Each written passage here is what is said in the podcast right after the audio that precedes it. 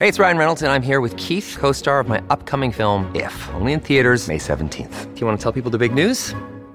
All right, I'll do it. Sign up now and you'll get unlimited for $15 a month and six months of Paramount Plus Essential Plan on us. Mintmobile.com slash switch. Upfront payment of $45 equivalent to $15 per month. Unlimited over 40 gigabytes per month. Face lower speeds. Videos at 480p. Active Mint customers by 531.24 get six months of Paramount Plus Essential Plan. Auto renews after six months. Offer ends May 31st, 2024. Separate Paramount Plus registration required. Terms and conditions apply if rated PG.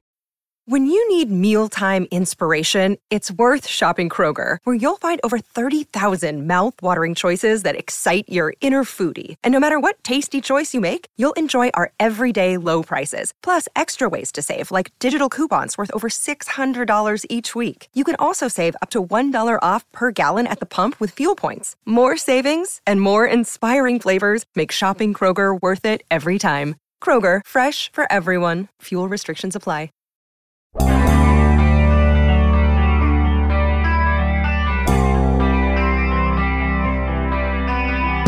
It's shortly before sunrise on Tuesday. Damar Hamlin is alive. He has vital signs. And boy, he's got the affection, the love, the prayers of not just a football community, but also the local community. Good morning to you. Good Tuesday morning. I'm Dan Kovacevic of DK Pittsburgh Sports. This is Daily Shot of Steelers. It comes your way bright and early every weekday. If you're into hockey and or baseball, I also offer daily shots of Penguins and Pirates where you found this. I had plenty to offer regarding your favorite football team on today's episode. And I, like you, like everyone else who watched this young man, formerly of Pitt, formerly of Pittsburgh Central Catholic, formerly of McKees Rocks, collapse after an innocuous play in which he tackled a Bengals wide receiver in Cincinnati and just went down. Shortly before 3 a.m. today, the Bills issued a statement, and I'm going to read it to you.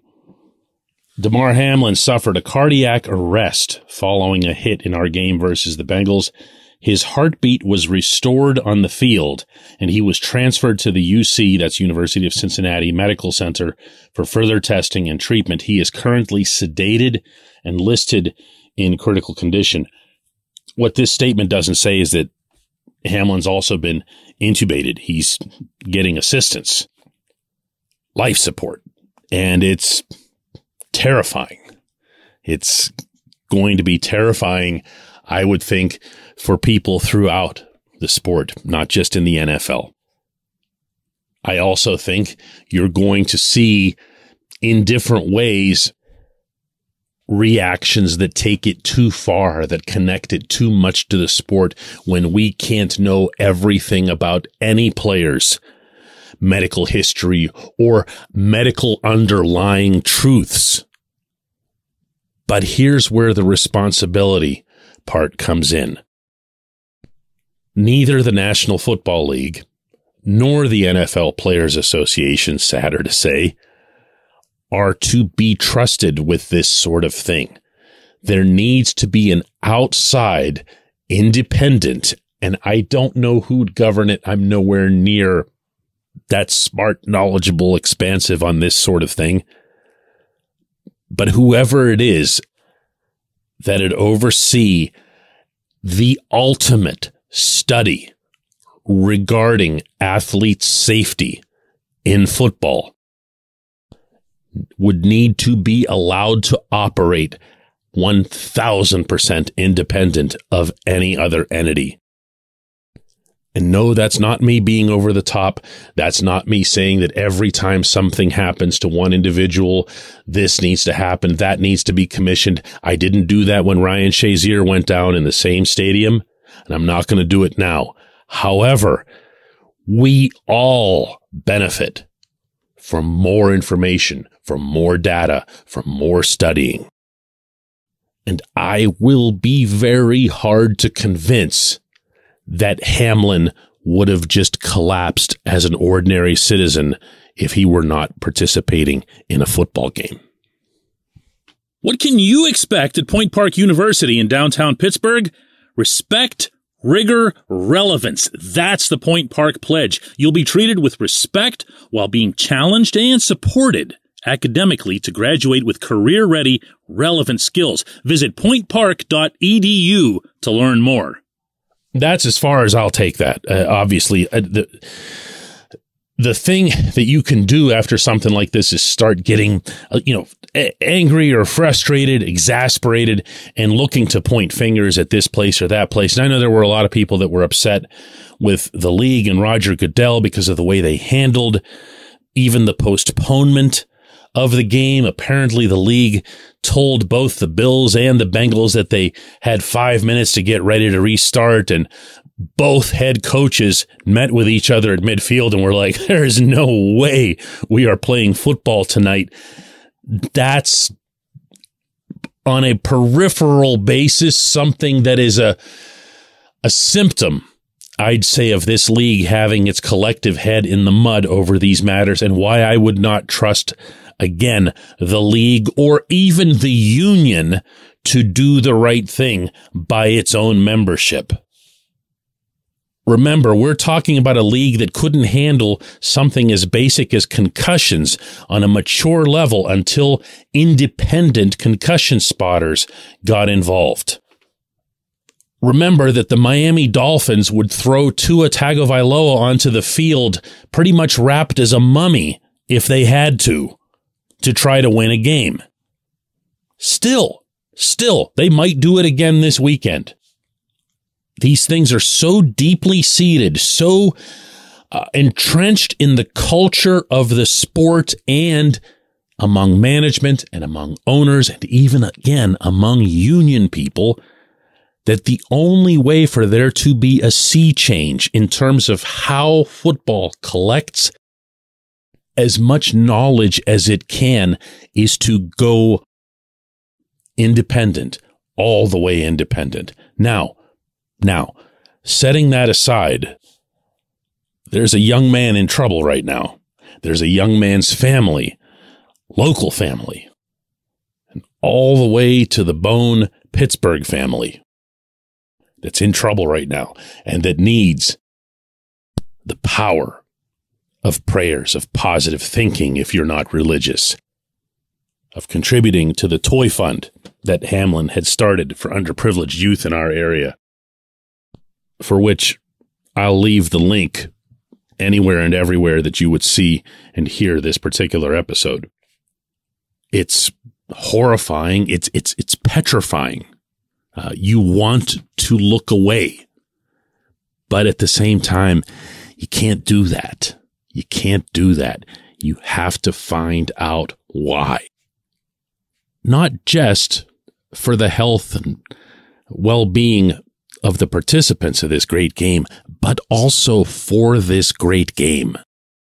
I often think about the concussion symposium over which I presided a few years back at the Carnegie Science Center. And Merril Hoge was one of the panelists. And Merril came at this really hard. No matter what I'd bring up, Merril would come back with, it's not about football. It's about the medicine involved. It's about understanding how to deal with these situations in all walks of life. Don't blame it on football.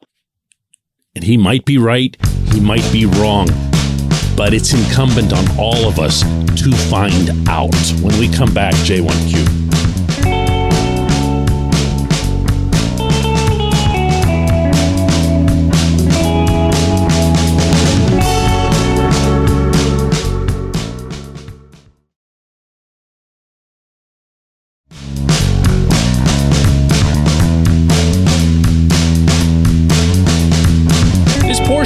Shot of Steelers is brought to you by our friends at Mike's Beer Bar.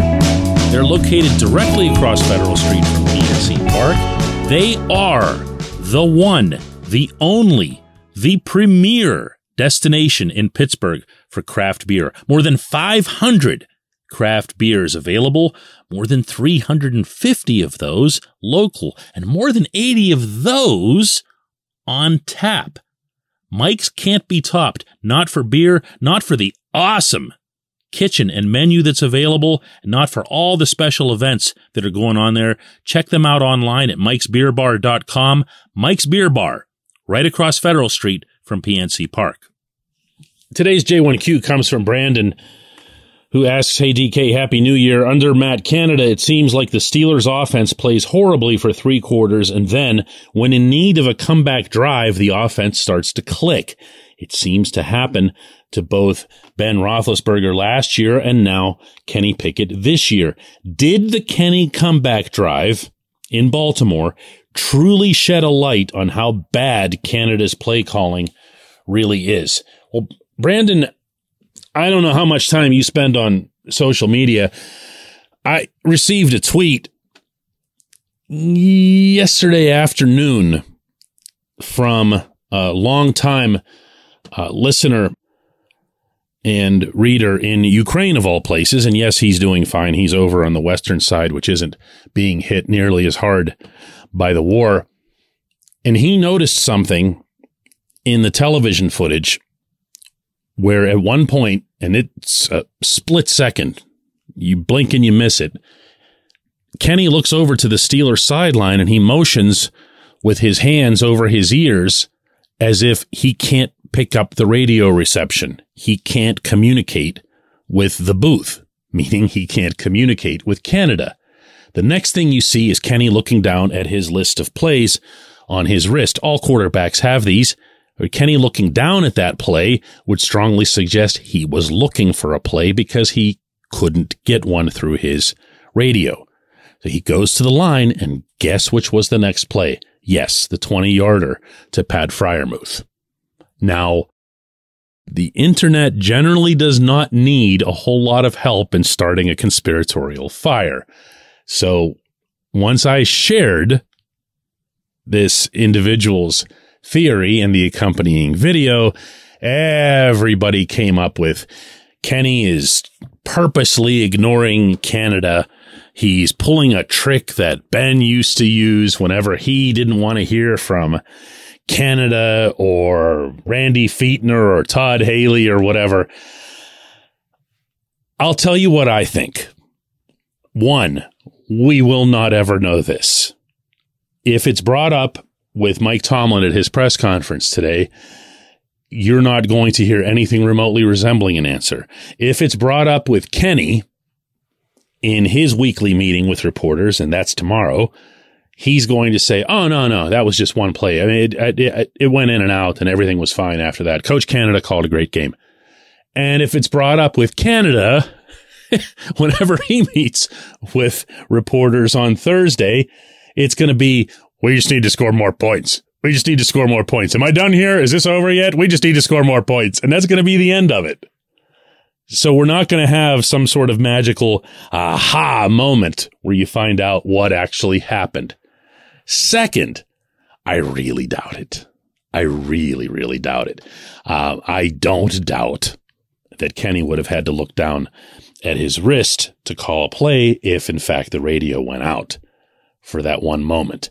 But I'd really, really be surprised if that's something that you could pull off the whole way down the field with the various stoppages they had with a two minute warning mixed in there. Let's not forget. And with the Ravens having burned up, and you'll recall this now as I say it, all of their timeouts. That's an awfully long time for a quarterback to pretend he can't communicate with his OC. But it sure is fun to think about. And it's even more fun to contemplate that Kenny is being the rogue, the renegade and bucking it to the evil coordinator. My understanding from talking to almost all of the offensive players in that drive, because that was my focal point for the column that I wrote on DK Pittsburgh Sports, is that Canada actually called a pretty good drive. I know nobody wants to hear that, but I believe in being fair about these sort of things. I still think he's not the man for the job and that he should be replaced, but I also believe that he called a really good drive. I appreciate the question. I appreciate everyone listening to Daily Shot of Steelers. Again, here's hoping for the best for Damar Hamlin. Let's meet up again tomorrow.